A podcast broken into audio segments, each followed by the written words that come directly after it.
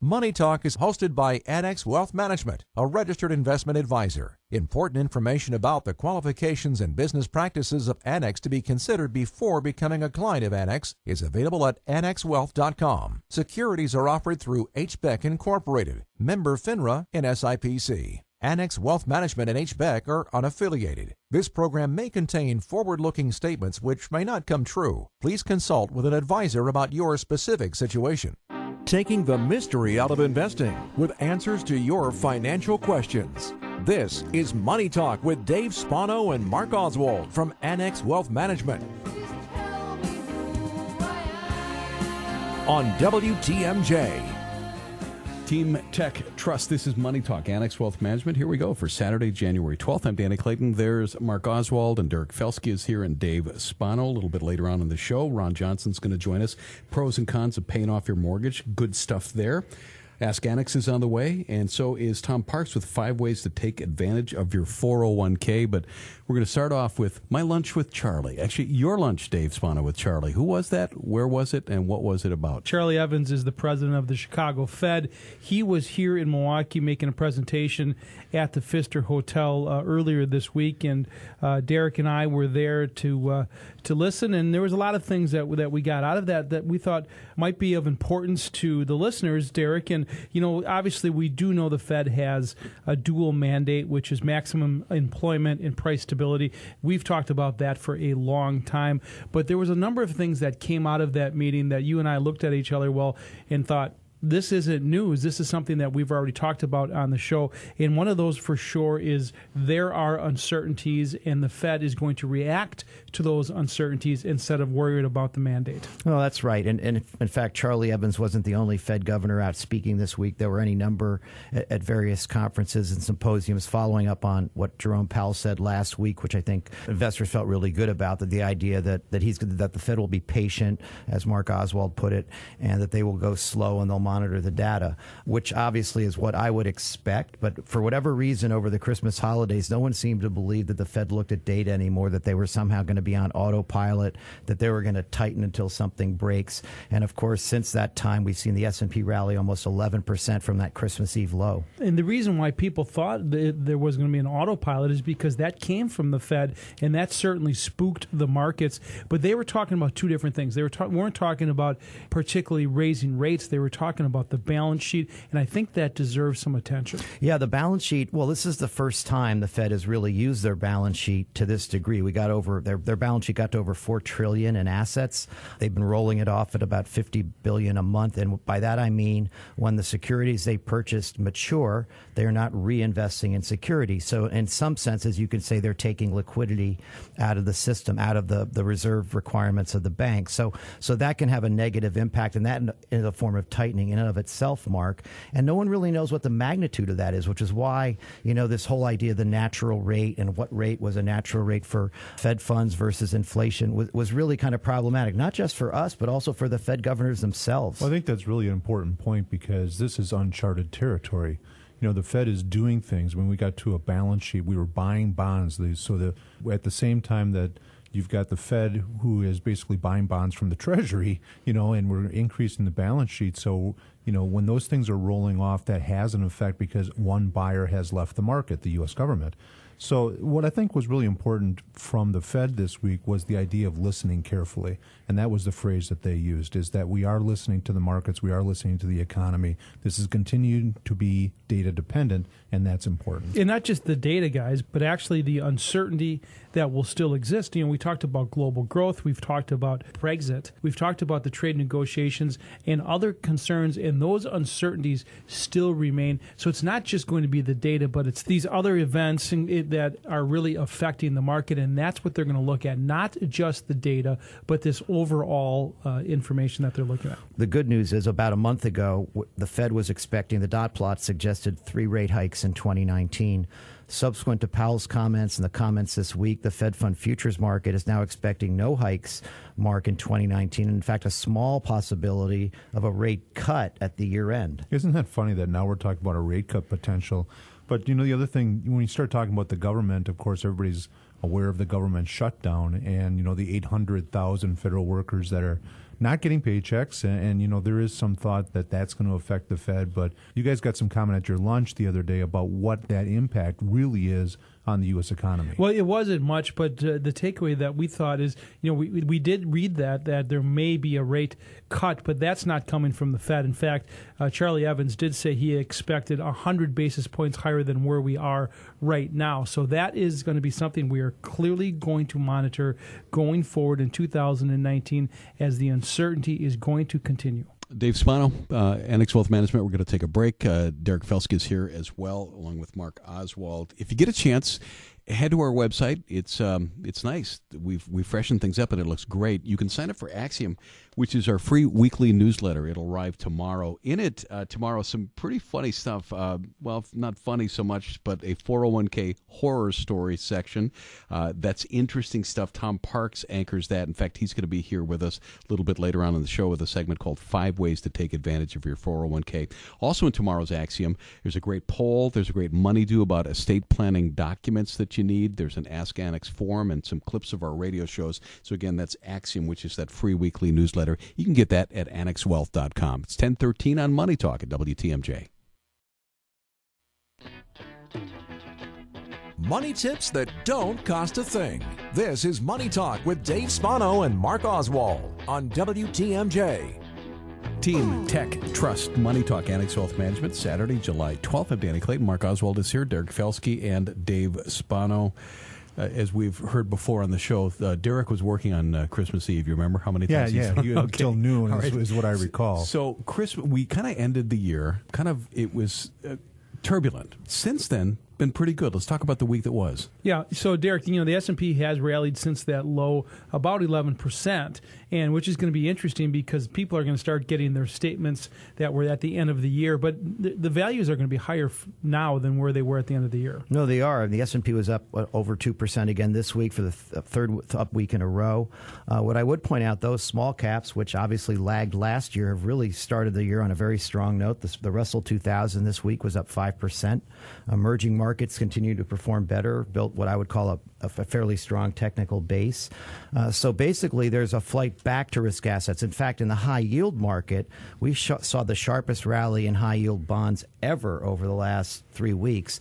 So obviously, whatever was going on around Christmas Eve, you know, lack of liquidity, tax loss selling, some big hedge fund had to liquidate. I really don't fully understand what was going on. I thought it was a, an overreaction at the time.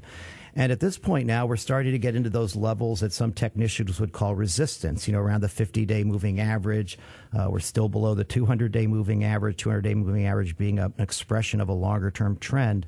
So earnings season is coming at a very interesting time given where the market is sitting currently. But before we get into earnings season, I do want to point out that, again, people are going to start getting their statements from whomever their financial provider is. In 2018 was not a pleasant year for, for the investing public. Right. We were just working on our annual performance uh, letter that we send to all of our clients. And, and one of the things that's in there that really blew my mind was in 2018, only 10% of asset classes that we track at Annex finished with a positive return. That was short term bonds and essentially money market funds.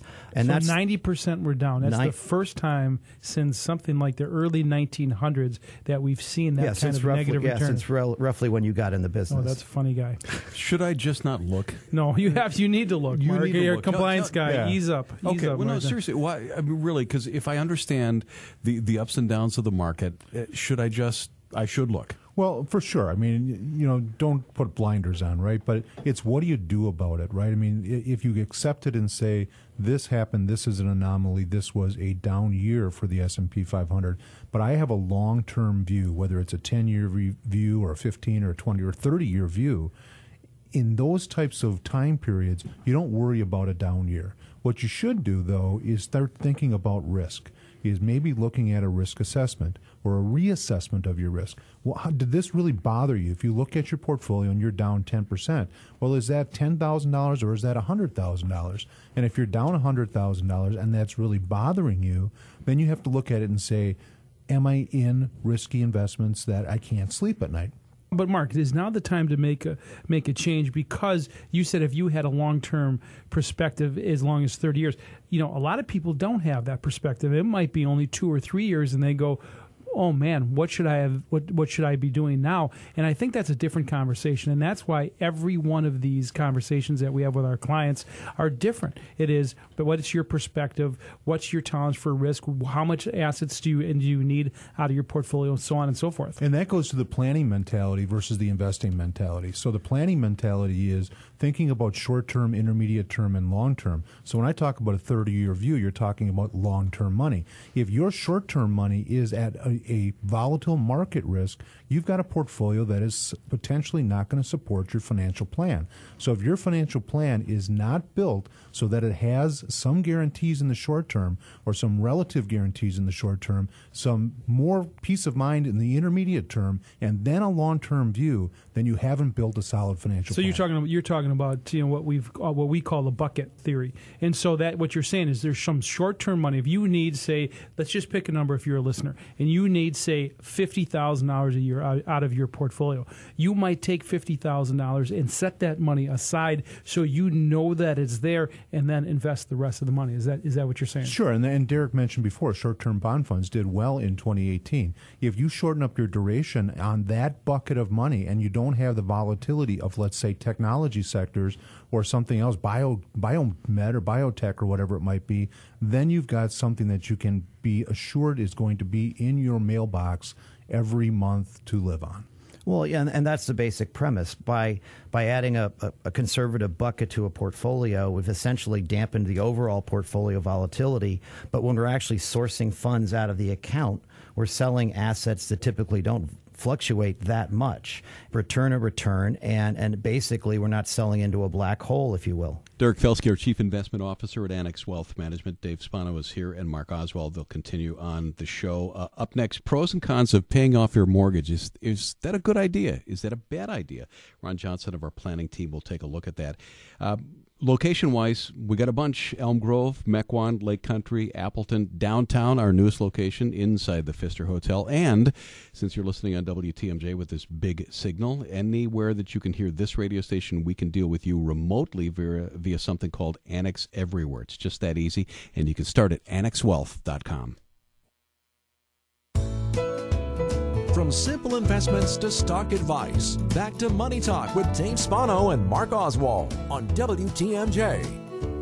Team Tech Trust. And hey, we're going to talk about paying off a mortgage and why that makes sense and maybe why that might not make sense. Joining me is Ron Johnson, Senior Financial Planner and CFP at Annex Wealth Management. Welcome back to the show. Thanks, Danny. Hey, the ballpark figure I've seen is about 64% of Americans own a home. So owning a home typically means having a mortgage, and a mortgage is typically the largest debt a consumer will have. Is that right? Yeah, I think that's a fair statement. Yeah, that's a big, big loan that you're getting. What do you think when you see different different people say that, yeah, you got to pay it off. Yeah, you know, when you think about it, psychologically, it's it's a powerful thing to go take your mortgage in the backyard and have the burning party and say, I did it. And that's pretty cool. But I think there's some more important things that you should address first. Good. Let's go over those. Yeah. So the most important thing is retirement. The tax code gives us a lot of tax shelters that we can use that can save you a lot of money in the long run when you save for retirement. The first and most important is your 401k right? I think that you should prioritize contributing to your 401k rather than taking excess cash flow and put it to your mortgage. Here's why. First of all, when you put in your 401k, you defer taxes now and you pay them later. The goal being later in retirement, you have a lower tax bracket. Sometimes you can save as much as 10% on your taxes by doing that. Also, interest rates are at lows.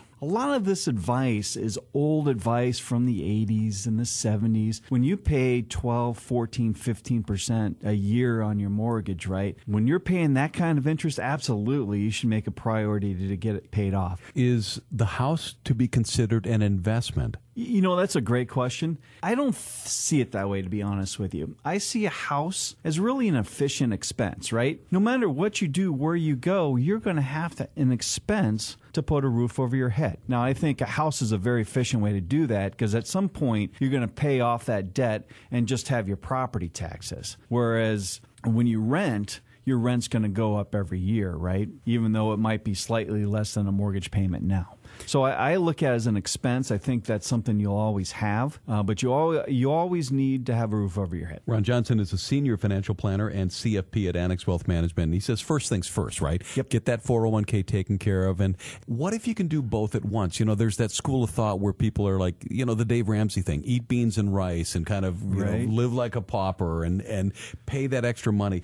What if you make one or two extra mortgage payments a year? That That's one of the things that people do. Yeah, and, and I think that's great advice. That's one of the things I do actually personally is just add a little extra to the payment because we have a little. We're fortunate. We have a little extra cash flow each month that we can do that, right? And making sure that it goes to the principal. Yeah. Yeah. Now, I, I will tell you though that I think more important than if you have some excess cash flow, more important to put it against some mortgage would first make sure you have that emergency savings account in place. And I'll tell you why. If you were to lose your job, Danny, your mortgage payment, even if you've been paying ahead on it, is still there and still required to be paid every month. So you need that emergency savings account in place. So if you lose your job, you can make that mortgage payment for the next three to six months. So you got to have that in place first. And then if you have excess cash flow, start putting it against the principal. And I think that's sound advice, but do it in that order. you know, traditionally they start with a 30 year, then they maybe move to a 15 year.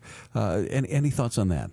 Yeah, if you move to a 15 year, typically you're doing that because you're reducing your interest rate in exchange for a larger payment. But right now we're in a rising rate environment. So you may refinance your 30 year mortgage into a 15 year that's got the same rate or maybe even slightly higher than what you had before. So it really doesn't make sense. Most mortgage payments do not have a prepayment penalty, Danny. So what you can do is just simply pay ahead on it and you can accomplish the same thing as a 15 year mortgage by keeping your mortgage the same. Is there a rule of thumb that says that people should have a house paid off or not have a mortgage in retirement? Well, that's ideal. But if you have to carry a mortgage into retirement, it's not the worst thing in the world. The last thing we want to see people do is decide, okay, now I'm retired. I can't have this debt anymore. And guess what? They go to their 401k or their IRA, they mm-hmm. make a huge withdrawal, and they pay it off. Well, the debt's gone, but you just created a nice little tax bomb for yourself. And we would never advise our clients ever to do that, No. but yet people do it. Yeah, Yeah. I, I've seen it happen, and we've seen clients come in here and say, I, "I'm I'm ready to retire. I want to pay off my mortgage," and we explain to them why that's probably not the best idea. Now, you certainly can continue to pay ahead on it, and we manage that with uh, use some tax planning. But uh, yeah, it usually doesn't make sense unless you got a, a, a big tax-free pile that you can use. Ron Johnson, Senior Financial Planner and CFP at Annex Wealth Management. Thank you for coming in. It's always good. Yeah, it's my pleasure. Thanks, Danny. He is part of the uh, big uh, planning team that we have at Annex Wealth Management. So when we say get that free portfolio analysis, uh, that team looks things over and presents uh, your options, and that is totally complimentary. And you can start at annexwealth.com. Get professional help with your portfolio. This is Money Talk with Dave Spano and Mark Oswald on WTMJ. Team Tech Trust. This is Money Talk, Annex Wealth Management. We're back, and it's time for Ask Annex. You can submit a question at annexwealth.com slash ask. Derek, I think these are for you. Peter says, I hear you mention the 200-day average. What exactly is that, and why does it matter?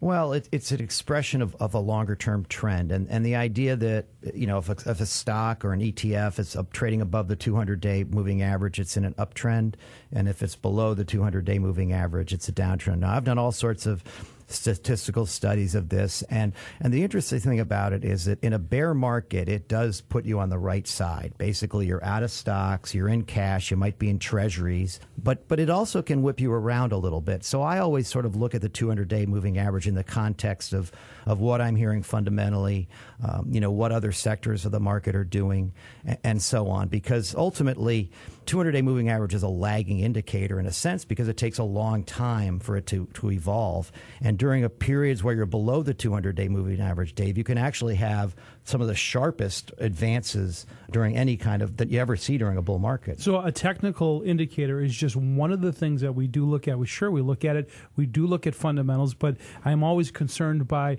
certain groups who look at just technical indicators, look just at the graphs because you can get whipsawed. And I hope if you're listening to this right now that you're not one of those folks because you can get whipsawed if you just look at the data. I'll give you a great example. There's a firm that trades sectors off the 200 200 day moving average. So they take all 11 sectors and they basically will buy only the sectors that are above the 200 day moving average. So if all 11 sectors are above the 200, they'll buy all 11. If only two are above the 200 day moving average, they'll only put 25% into each of those two and raise 50% cash. I do not have to tell you that it's the beginning of the year, they are suffering very, very severely because Yeah. the two sectors they own are down and every other sector they don't own is up. So the you know smartest guy in the room always gets uh, beat. But you saw all of these hedge funds this past year close down because that's exactly what they were trying to do. I've never seen so many hedge funds close. Well, I think that was part of the problem we had with the market really in the fourth quarter is there were, I think, 150 hedge fund closures. And when, when you're closing, you know, I, I hate to say traders don't care, but I have a feeling, you know, when you're, you know, you've given up on your hedge fund, you probably don't care so much about what price you get selling the, the, the stocks you hold. And I think that contributed a lot to the market weakness we saw post the midterm elections. Exactly, and it's going into the end of the year. Okay, lightning round. Okay, Danny. let's see. Lightning round it is, and this one comes from Tom, Mr. Felske. What's more important to you when assessing market conditions, the VIX or the Fear and Greed Index? Well, I, I kind of like this question because Because he says Mr. Felske. Well, as Dave mentioned, you don't want to depend on any single indicator. Now, the VIX is a measure of option premiums. The higher it is, the more willing people are to buy protection. So typically, the VIX goes up when those premiums go up, which which go up because people are looking for insurance, right? uh, On the downside, the Fear and Greed Index has the VIX as one of its six components, but it also looks at put call ratios. It looks at advancing declining volume. It looks at the relative performance of stocks versus bonds. So I think you'd get a much broader base view. And as I mentioned last week, you know, on Christmas Eve, the Fear and Greed Index got to two, which is the lowest number I have ever seen on that indicator. Uh, so, you know, I felt pretty comfortable that we were going to get a bounce. I had no idea we'd have the sharpest bounce that we've seen since 2009, but it certainly validates the idea that fear and greed is something you should pay attention to. Money Talk Annex Wealth Management. That is Ask Annex. Time is money. Make the most of yours with Money Talk with Dave Spano and Mark Oswald on WTMJ. Team Tech Trust Annex Wealth Management. A new year is a great time to assess your financial plan, and for many, a 401k is the basis. If you have one, there are things you should do regularly to take advantage. Now, for those of you who are seasoned savers and investors, we've designed this segment to be shareable with your kids or your family, and it's five ways to take full advantage of your 401k. And joining me is Tom Parks, Director of Retirement Plan Services, Annex Wealth Management. Good to see you. Welcome back. Well, let's run through the checklist of things to keep an eye on with 401ks. Number one, enroll in a plan. I mean, that seems pretty simple. Yeah, these these steps are are good sequence. You cannot. It's kind of like the lottery. You got to be in it to win it, right? So the first step is to get into the plan, and it depends on where you work when you become eligible to participate. And let's say you've been working at a place for three or four years and you haven't been in the 401k. Well, you're probably eligible to be in it. Then the question becomes when can you jump back in? A lot of places let you go in on a payroll basis. Other times it's monthly, sometimes it's quarterly. So just find out when you can get in. Start there. Do people still have a choice to not be in it? Yeah, automatic enrollment is being adopted more and more. So, automatic enrollment means once you become eligible to participate in your plan, your employer basically just starts taking money out of your paycheck unless you tell them not to. So, there are different things with automatic enrollment, you know, how much are they taking out? And those are all things that you want to know. Usually it's going to go in pre tax. So if you're one of those people who has Roth 401k and you want to do that, well, then you're going to have to go in and make that modification yourself. But automatic enrollment is something that's increasing with plans uh, throughout the country. And it used to be with the automatic enrollment, you'd kind of get dumped into well, almost a money market fund, right? And it's it's better now. That has changed. Yeah, most plans, if there is automatic enrollment, you are enrolled into a target date fund. So it's a, a fully asset allocated fund based on your age. The risk tolerance changes as you get older. But even in cases where it's not a target date fund, you're usually going to be in some sort of mix and blend of stocks and bonds. Some sort of better than a money market. Yes, thing. Yeah, exactly. for sure. Number two is automate your contributions. That's kind of a pay yourself first thing. There are some rules of thumb about the amount that you should put into a 401k plan. People say somewhere between 10 and 15% of your pay. That's a big chunk for a lot of people. And I try to be careful when we're talking with our clients about that. You don't want to just give them such a big number that they throw their hands up in frustration and say, forget it altogether. So, my general rule of thumb is if the amount that you're putting into the plan does not hurt at least a little, you're not doing enough. So start there and then work your way up to that 10 or 15% over time. If it takes you five years to get there, that's fine. It's better than nothing. Number three is invest wisely, and that's knowing which funds you're in, or at least picking the right ones, or getting somebody that knows to can kind of give you the guidance. Right, exactly. So the investment portion, obviously, once money goes into the plan, they need to put it somewhere, and they're going to put it into an investment. So having a basic understanding of how investments work is important and then deciding where you're going to put your money. We always tell people somebody needs to be managing your money. Either you need to do it or you need to find somebody else to do it. And that's where those target date funds come in pretty handy for people who are not comfortable with investing. They know they want to save, but they don't really want to think about it. Those are an option. And then obviously when we're working with our clients, we'll sit down with people one on one and say, okay, what's your personal situation? How can we take greatest advantage of this plan for you personally? The clients that we work with all have access to really good stuff. I mean, the market is there for people. So there's no reason for you not to have a good bunch of options from which to choose. Then it's just a matter of trying to figure out which ones are going to use for yourself. This is five ways to take full advantage of your 401k with Tom Parks, Director of Retirement Plan Services at Annex Wealth Management. Number four, the automatic bump up. If you are the kind of person who is going to forget about the amount that you're putting into the plan, almost all of the providers now have a function on their website where you say, okay, I'm going to put away 4%, but I know I really should be putting away 10.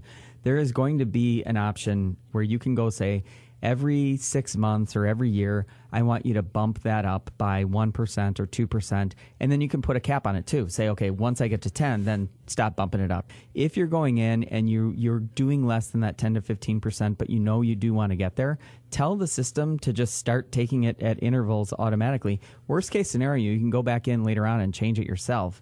Um, but at least that way you're on a program. Number five, reassess and rebalance as needed. Yeah, and this is something that you should do both with your contribution amount so how much is coming out of your paycheck, as well as where the money is being invested. Now, if you are in a target date fund and you're just the kind of person who likes that sort of investment, then that reassessment and rebalance kind of happens automatically for you. Still not a bad idea to go back in every couple of years and take a look and just make sure because things change. Investments in the plan change over time. This is a huge nest egg for most people. This is their largest source of retirement income. It's the kind of thing you should be spending a few minutes on at least every couple of years to make sure that it's running properly we talked about employer sponsored plans, and that's what you do. It's it's really a, a, benefit for any employer and the employee. And there's a real shootout right now to find and hire and retain great employees. So that's important for companies. How do we help companies? In most cases, the plans are already set up. So we go in and we take a look at who are the players, are the investments in good shape, is the provider, the record keeper, you know, one that you want to have, is the pricing where it should be, is it structured how it should be, all that stuff. For people who do not yet have one, we are able to help people set up a 401k plan as well. It's just every scenario is different. So we go through, it's a lot like personal financial advising. We go through an assessment, we take a look at, you know, what does your workforce look like? What's available to you? What is going to make the most sense from a numbers perspective? And then we help people set it up. And then it's really digging in with the employees. I think that's what sets us apart more uh, than any of our peers is being able to sit down with your employees.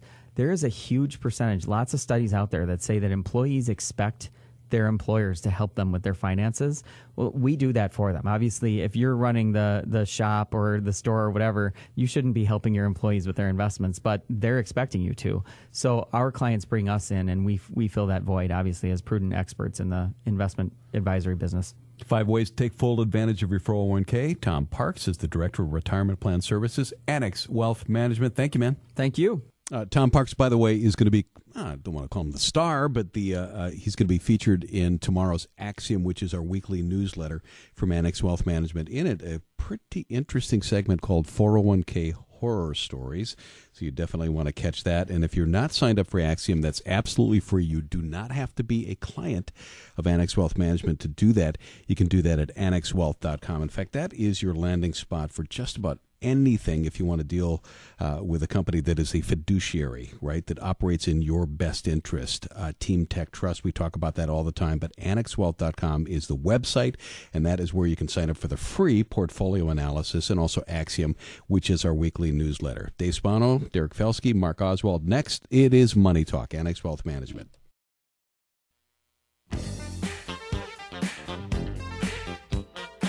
Don't settle for less. This is Money Talk with Dave Spano and Mark Oswald on WTMJ.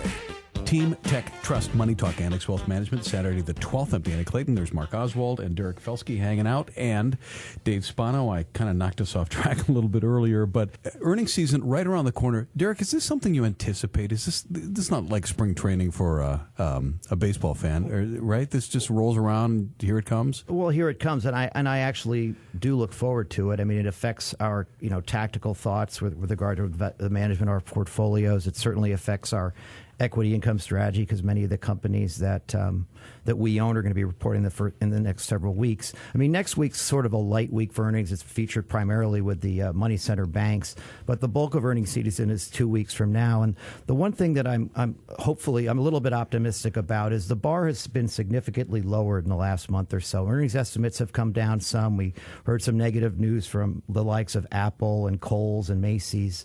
Activ- and Activision as well. But General Motors on Friday, for example, had lifted guidance and the stock really fired to the upside. So earnings season is a, a, time of volatility. It's a time where we can kind of recalibrate our expectations concerning corporate fundamentals, the strength of the economy, and the like.